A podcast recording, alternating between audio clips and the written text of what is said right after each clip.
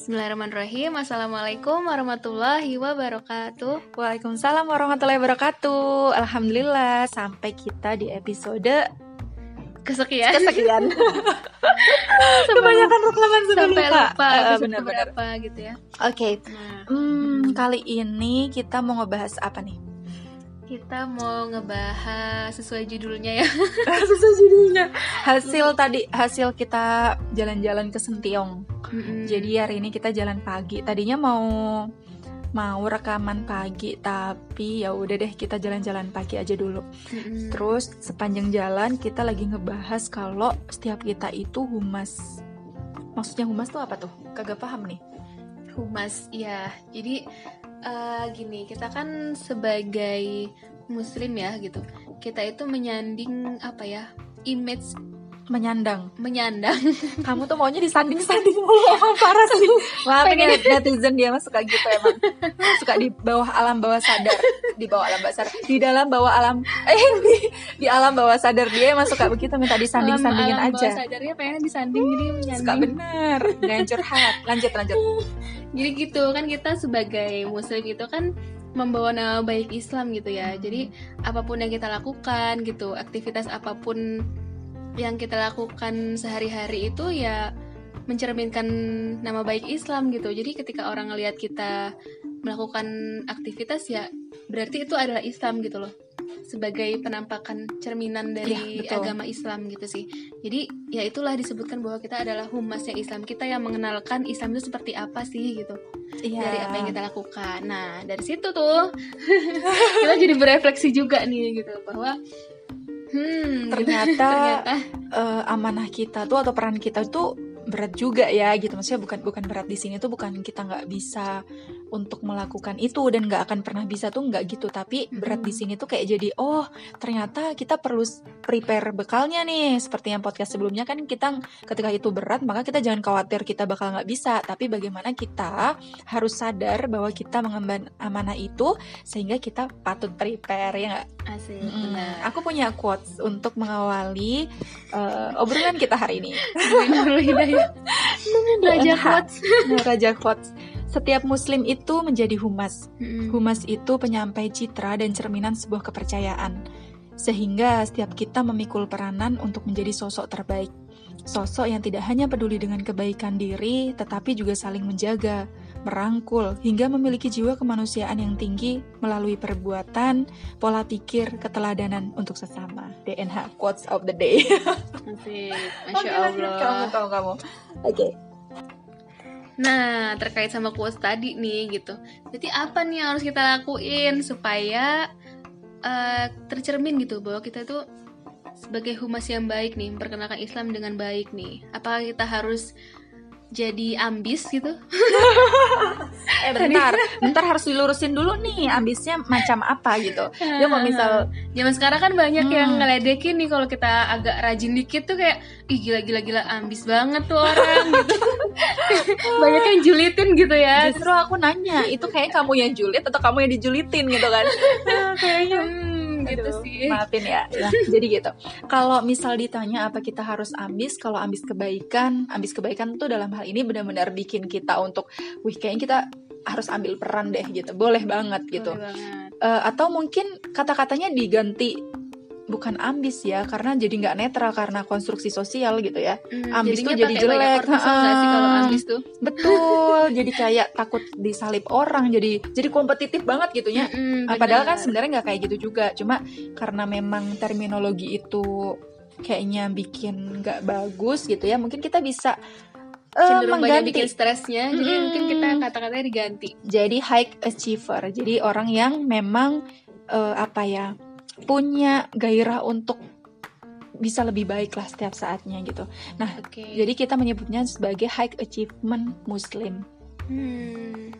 Nah, itu menurut kamu penting gak sih untuk menjadi sosok yang berprestasi gitu? penting banget Eh, gimana ya karena eh, kadang kan kita untuk memperkenalkan sesuatu itu orang tuh gimana ya kita kalau mau mengubah orang itu kan step by step Nah, supaya orang itu karakternya bisa jadi eh, muslimah muslim sejati gitu. Nah itu orang itu harus respect dulu dong sama muslim itu sendiri ya nggak sih? Mm-mm. nah ketika kalau kita nggak high achievement ya orang ngelihatnya bakalan ya apa sih orang dia aja nggak produktif gitu ya? Dia aja nggak apa ya nggak memanfaatkan eh, fisiknya nggak memanfaatkan keahliannya tuh dengan sebaik-baiknya gitu ya ngapain Hmm. gue tiruin gitu ya nggak sih Oke, jadi lebih kayak- ke role model dan keteladanan gitu. Mm-mm, Jadi jadi- sebelum kita untuk kampanye produktivitas ya kita harus lebih produktif dulu. benar Sebelum kita ngomongin tentang eh kamu tuh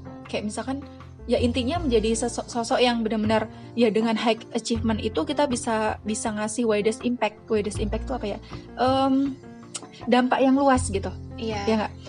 Kalau aku gini nih aku dari fisika jadi aku pengennya ngasih analogi itu tentang eh, fisika juga. Jadi kalau misalnya di fisika itu masa yang besar itu itu yang punya gravitasi yang tinggi. Jadi kalau misalkan kamu ingin menjadi pusat maka harus mempunyai gravitasi yang tinggi. Contohnya matahari itu kan memang jari-jarinya sangat besar ya. Kenapa kenapa matahari itu menjadi pusat gravitasi? Karena memang dia mempunyai massa yang besar sehingga eh tadi aku bilang gimana? Heh, tuh kan, sampai lupa kebanyakan makan sahur kayaknya tadi pagi. Suka benar. Aduh ya Allah, astagfirullahalazim. Oke. Apa tadi tuh? Jadi apa ya tentang gravitasi nggak sih tadi? Oh iya benar. Kebanyakan makan sahur. Maafin maafin. Jadi aku mau bilang kalau aku karena apa ya? Aku pengen ngasih analoginya tuh pakai analogi eh, teori fisika gitu ya. Hmm, bahwa fisika banget kan. Kenapa sih matahari itu jadi pusat gravitasi gitu ya? Pusat tuh? gravitasi, pusat tata surya gitu ya? Karena memang eh, matahari ini mempunyai massa yang sangat besar. Jari-jarinya kan juga paling besar gitu ya. Mhm. Sehingga memang eh, dia punya gravitasi yang besar juga sehingga dia itu menjadi pusat tata surya dikelilingi oleh planet-planet termasuk bumi kita kayak gitu sih. Jadi kalau misalkan kita pengen menjadi sosok yang memang berdampak ya memang kita harus punya gravitasi yang tinggi. Nah, gravitasi bagi seorang manusia itu bisa eh, dilakukan atau bisa dibangun dengan banyaknya dampak yang eh, kita apa namanya kita beri gitu. Hmm. Contohnya termasuk juga dengan prestasi-prestasi gitu. Jadi kalau misalkan emang kamu mau jadi role model ya jadilah sosok yang terbaik gitu. Ya sosok terbaik itu yang kayak gimana ya bener-bener berjalan dengan lintasan kebaikan karena mencintai Allah gitu. Nah, cara mencintai Allah gimana? Ya, kata kamu kan tadi kan kita udah ngebahas ya sebelumnya kalau ya kamu kalau misalkan cinta tapi kamu nggak ada Cinta itu perbuatan, action, asik. Jadi cinta tanpa perbuatan hanyalah sekedar kata-kata. Asik. Lu emang suka curhat begitu. Ini ya? kayaknya mau kita bikin judul ya. Jadi kayaknya judulnya tentang itu. Jadi kalau misalkan ngakuin cinta ke Allah gitu, tapi kalau misalkan kita nggak apa ya, Nggak do something, nggak berbuat something, apa-apa. nggak berbuat apa-apa gitu, ya gimana itu dikatain cinta Iya, gitu. sama aja dengan gombalan-gombalan masa kini gitu. Emang maafin tetangga aku Siapa coba yang suka digombalin? suka gitu. Iya, siapa yang suka digombalin gitu. Kan suka galpok. Nah, Hmm. Jadi kalau misalkan kita ngomongin tentang apa ya, tentang gravitasi yang besar ya itu bisa eh, sebagai upaya-upaya untuk kita mencintai Allah lewat perbuatan-perbuatan yang baik. Hmm. Contohnya, apakah salah kalau misal orang itu berprestasi? Misalkan ketika dia dikasih kesempatan kuliah, maka dia sebaik-baik mungkin bisa untuk menyerap pembelajaran dengan baik. Hmm. Ketika dikasih eh, apa namanya eh, label sebagai mahasiswa, terus punya akses untuk conference internasional maupun nasional, terus di sana dia bisa untuk eh, bikin paper yang bagus. Terus kenapa kita nggak apa ya memaksimalkan potensi kita untuk itu. Ketika kita sebagai seorang muslim memang dikasih potensi untuk menulis, ya kenapa kita nggak terbit buku atau setiap hari menulis untuk share kebaikan? Karena kita kan nggak pernah tahu ya dari kebaikan mana atau kata-kata yang mana yang itu kecil dan sederhana yang itu bisa menggerakkan orang lain. Kita nggak pernah tahu. Jadi di sana itu yang dimaksudkan sebagai di sini prestasi gitu. Jadi prestasi itu menurut kamu apa harus bersertifikat? Hmm, tentu aja enggak ya. Jadi sebenarnya itu it's all about di bahasa Inggris. kebanyakan kebanyakan les bahasa Inggris Les tiap bahasa hari. Inggris. Oke lanjut. Jadi tentang Nah, jadi tentang prestasi itu sebenarnya orang salah ini ya persepsi gitu. Banyaknya nganggapnya kalau dapat sertifikat, piala dan segala macem gitu ya. Padahal sebenarnya pun gini kita balik lagi ke apa yang dinilai sama Allah ya gitu bahwa sebenarnya yang dinilai itu adalah prosesnya gimana gitu. Jadi uh, Allah tuh nggak bakal ngelihat kita dapat juaranya tapi kebaikan kebaikan kebaikan apa nih yang kita lakuin uh, dalam prosesnya itu. Hmm. toh kalau jadi juara tuh ya alhamdulillah gitu ya itu hanya bonus nggak sih? Kalau hmm, pengakuan bonus. manusia itu hanya bonus gitu. Sementara sebenarnya orientasi kita tetap ke ridho ridho Allah, Allah. Jadi gitu. pengakuan dari Allah itu ya it's all about prosesnya gitu. Kita melakukan kebaikan-kebaikan gitu sih. Aku sepakat tetap sama kamu. produktif dalam kebaikan gitu.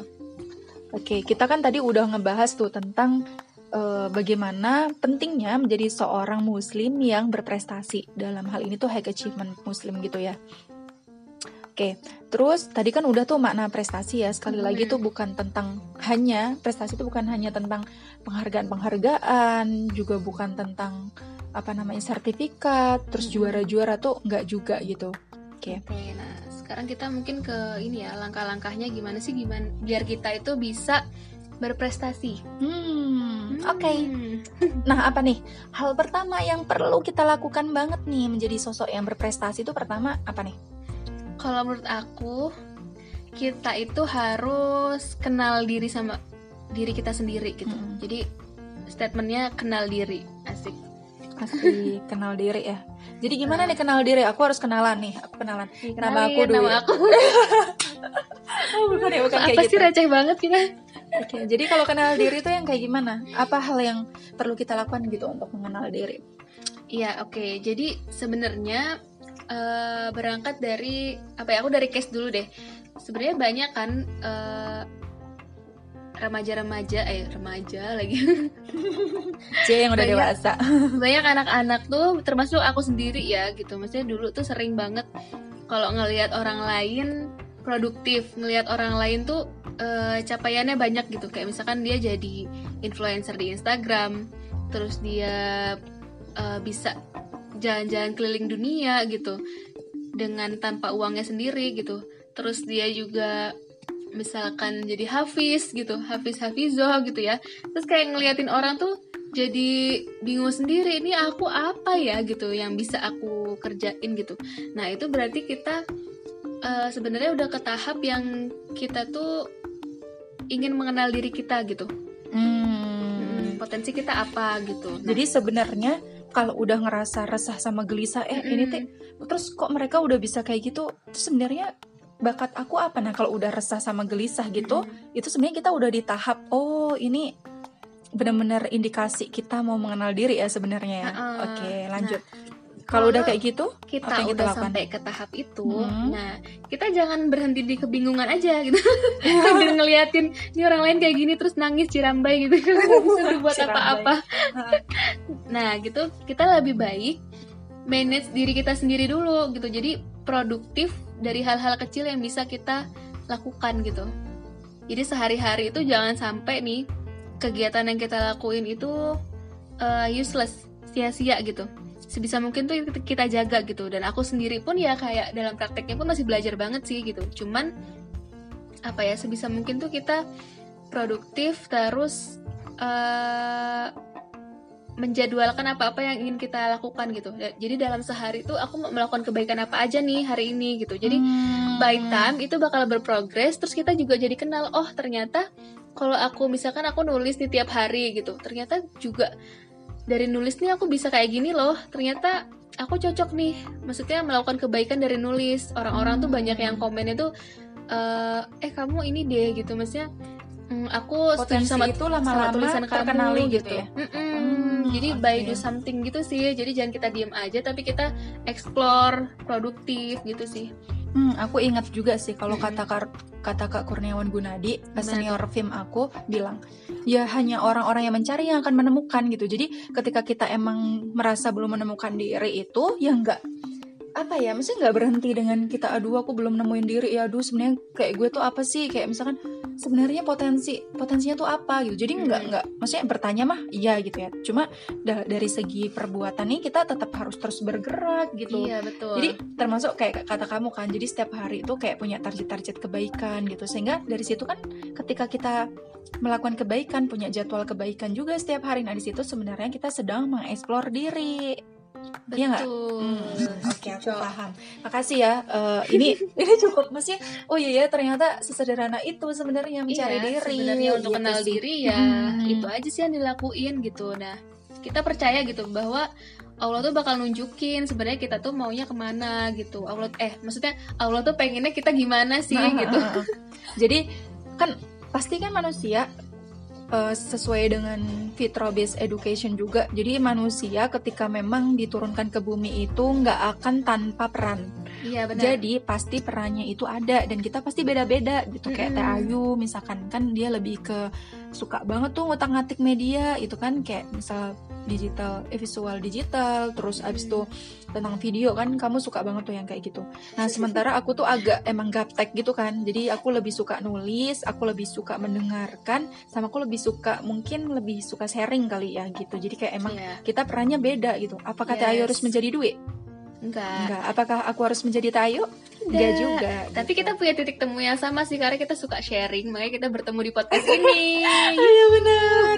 Dan ini adalah salah satu sebenarnya kenal diri gitu. Karena Iya, kita sama-sama. diri. Jadi kita berdua tuh sebenarnya kenapa sih kayak awalnya keluar podcast ruang dengar ini dan alhamdulillah bisa konsisten setiap Sabtu launching gitu ya. Sebenarnya ya karena kita mengenal diri kita kalau kita tuh meskipun dengan eh, apa ya potensi yang berbeda itu tapi kita punya kesamaan cara menyampaikan kebaikan yaitu dengan sharing. Nah, Hmm. akhirnya daripada kita ngobrol berfaedahnya cuma kita dengerin sendiri gitu ya jadi mending ya udah ya semoga hal-hal kecil dan sederhana ini bisa bermanfaat itu aja sih oke lanjut Amin, amin, setelah kenal Alamin. diri apa yang perlu kita lakukan untuk berprestasi Eh, kalau kita udah kenal nih dengan diri kita Hmm. selanjutnya nah kita ambil dong part dari potensi kita itu yang mana yang bisa kita tajemin gitu Hmm, jadi gini misalkan aku punya kekurangannya aku ngerasa kekurangan diri aku ada empat terus aku punya dua kebaikan jadi aku punya jumlahnya enam tuh yang aku Hmm. liatin misalkan kayak aku tuh aku suka nulis sama aku suka nyanyi misalkan terus aku Mm-mm. ngambil di nulisnya gitu jadi Iya. aku harus pilih salah satu untuk ditajamkan dulu iya Hmm.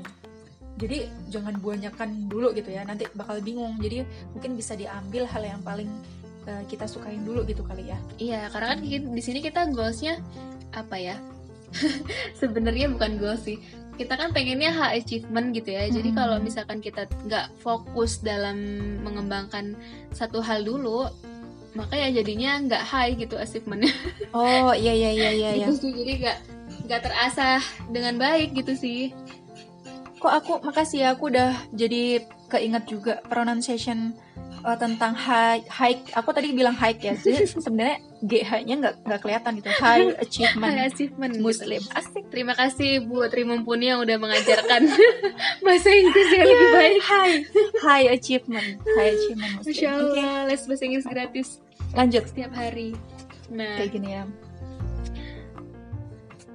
Nah, cuman kita mungkin ini ya. Terus cara najeminnya gimana nih, Desis? Apa diraut apa gimana gitu?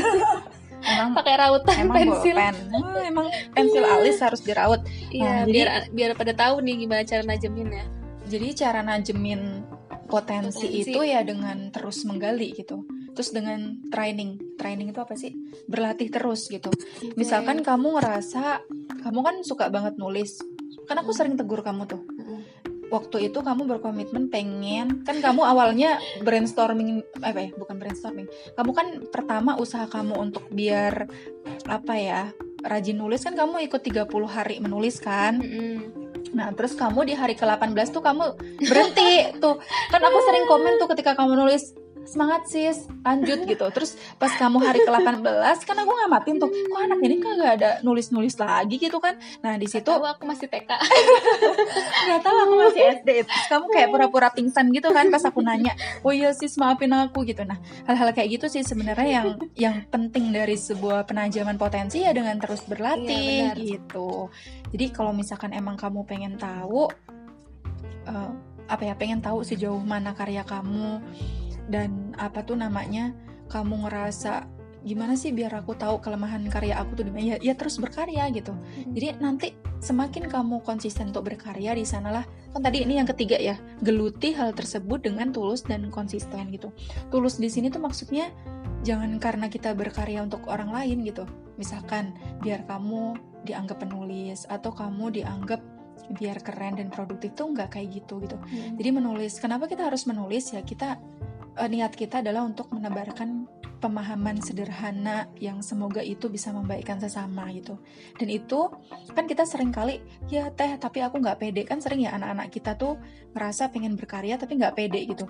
Kadang aku mikir gitu, kamu nggak pedenya kenapa? Emang kan mereka ngejawabnya adalah ya aku takut dapat komen yang jelek gitu. Sekarang kita berpikir gitu, oh berarti kamu masih menulis untuk orang lain gitu.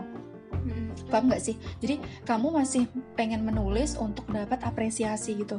Sementara niat kita adalah sebenarnya harus diluruskan. Kita menulis itu karena untuk menyebarkan kebaikan gitu. Betul. Mm-mm. Dan ketika kita emang udah benar-benar lillahi ta'ala, ya justru ketika ada masukan dari orang lain atau atau itu ada umpan balik atau feedback gitu ya, ya itu bagus gitu untuk kamu bisa lebih baik gitu. Gimana kamu bakal expert gitu ya di sebuah bidang kalau misal kamu nggak konsisten untuk menjalani itu. gitu. Jadi cara penajamannya biar semakin tahu kekurangannya, terus semakin kamu uh, bisa memperbaikinya, semakin kamu bisa apa ya perfection kali ya dalam berkarya itu ya dengan konsisten di satu hal itu didalami, dicari mentornya kalau perlu. Benar. Hmm. Jadi kita harus belajar banyak kan dari mentor juga gitu. Terus juga apa ya? Ada orang yang bakal ngasih kita nasihat gitu untuk Masukan gitu ya, kita. perbaikan. Mm, masukan untuk perbaikan kita dalam berkarya gitu sih.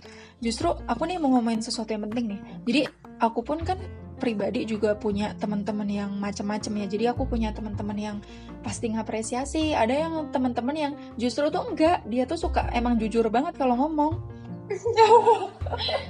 aku kalau kalau eh, lagi nggak bener ya ya udah gitu ya pasti dia juga dihujat ya juga juga ngujat gue kayak misalkan ya emang itu hal yang perlu untuk dikritik ya dikritik secara ini. Malah temen aku tuh suka suka bilang kayak gini kamu mau kamu mau masukan yang jujur atau nggak jujur? Katanya ya iyalah yang jujur gitu.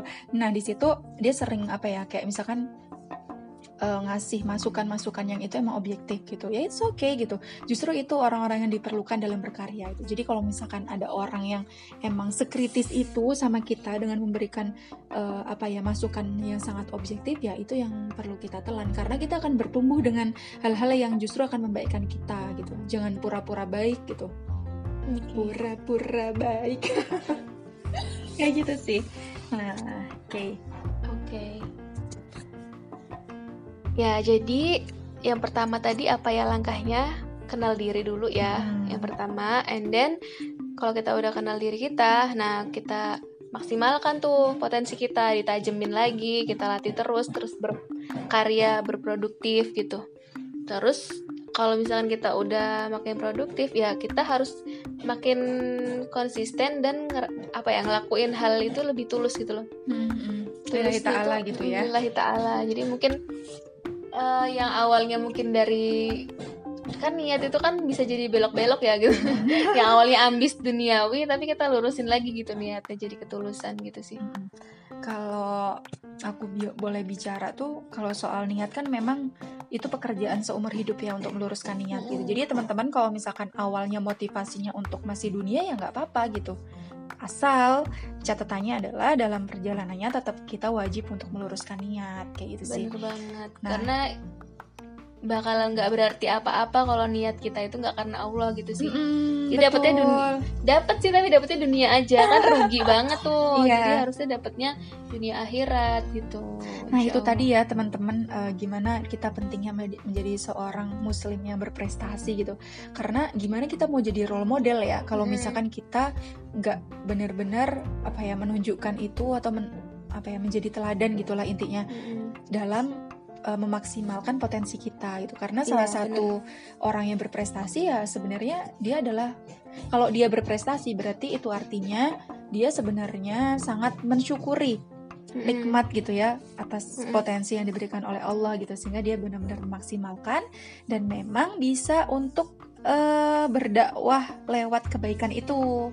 benar Hmm. jadi kita jangan mau kalah ya dengan orang-orang yang nggak beragama sekalipun gitu. Bahwa kita kan Islam itu ya udah ngajarin dengan detail gitu. Cuma Eh, kitanya aja gitu sih. Heeh, detail dan sempurna gitu. Jadi ya kitanya aja ngerugi kalau misalkan kita tidak menerapkan itu sih. Dan itu reminder juga buat kita Mm, untuk implementasi Betul. apa yang kita omongin juga sekarang dan reverse tuh yang di awal tadi ya bahwa kita semuanya adalah humas gitu humasnya Iya. muslim humasnya Islam Mas kita Islam. kita muslim adalah humasnya Islam di mana orang melihat Islam itu seperti apa ya dari cerminan dari akhlak kita dari pola pikir kita dari tindak tanduk kita gitu bahkan sereceh kita buang sampah bahkan sereceh maksud sereceh yang buang sampah tuh sampah kita pribadi yang permen yang kecil gitu ya. Mungkin ketika kamu buang di mana pun tuh orang bisa jadi nggak lihat gitu kalau saking kecilnya itu misalkan. Tapi kan dari situ mereka tuh sepeka itu gitu. Mm-mm.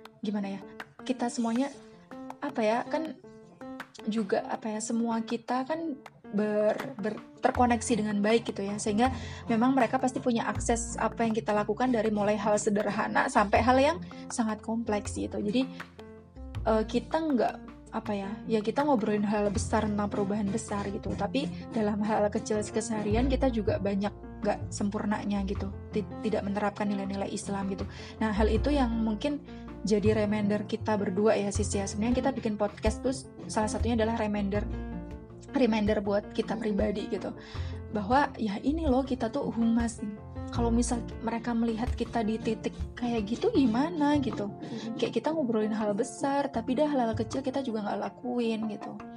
Kayak ya Allah padahal ini kita membawa membawa nama Islam gitu nggak sih dalam identitas kita itu? Kayak sedih sih kalau apa ya kita kita pribadi itu apa ya sampai hari itu masih ngerangka banget gitu buat menerapkan itu bener Mm-mm.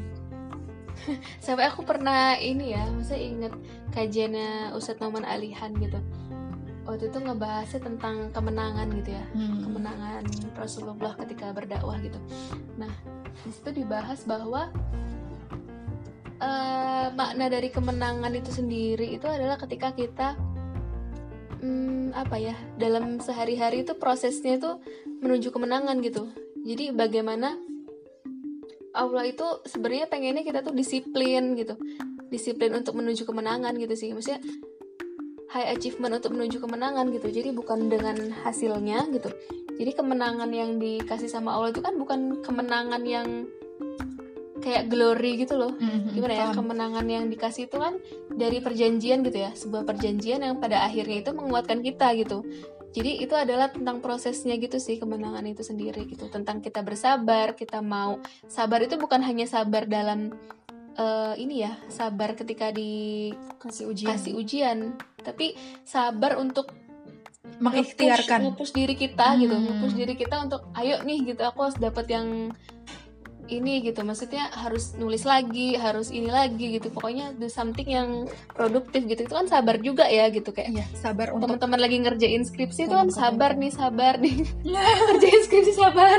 Sabar sambil dikerjain tapi jangan sabar-sabar aja gitu kan ya. Sama kita ingat nggak waktu ngerjain tesis terus dosen kita juga kan sering banget keluar negeri gitu ya. Yang aduh sabar. Sabar tuh tapi bener-bener yang ya Allah ketika beliau datang udah pasti nih. Maksudnya kita udah prepare banget buat ditanya hal-hal detail gitu ya maksudnya kita Iya. pun juga udah bener-bener sabar dalam berproses sabar dalam berikhtiar gitu ya step untuk menuju kemenangannya gitu ya jadi Bener. bukan tentang apa ya peringkat sampai menang ujungnya gitu tapi juga proses setiap step untuk menuju kemenangan itu gak sih iya benar Ah, Oke, nah itu ya teman-teman. Semoga podcast yang aku nggak tahu ya pendek apa enggak. Ini sekitar 28 menit. Iya 28 menit kalau nggak salah. Nah itu semoga bermanfaat tentang pentingnya kita sebagai humas-humas Muslim, humas-humas Islam, yaitu sosok Muslim yang benar-benar produktif, Muslim yang sadar akan potensi, Muslim yang terus bersyukur dengan cara memperbaiki diri terus-menerus gitu. oke kita akhiri dulu barangkali ya Iya betul. Ah, see you in the next in the next podcast gitu.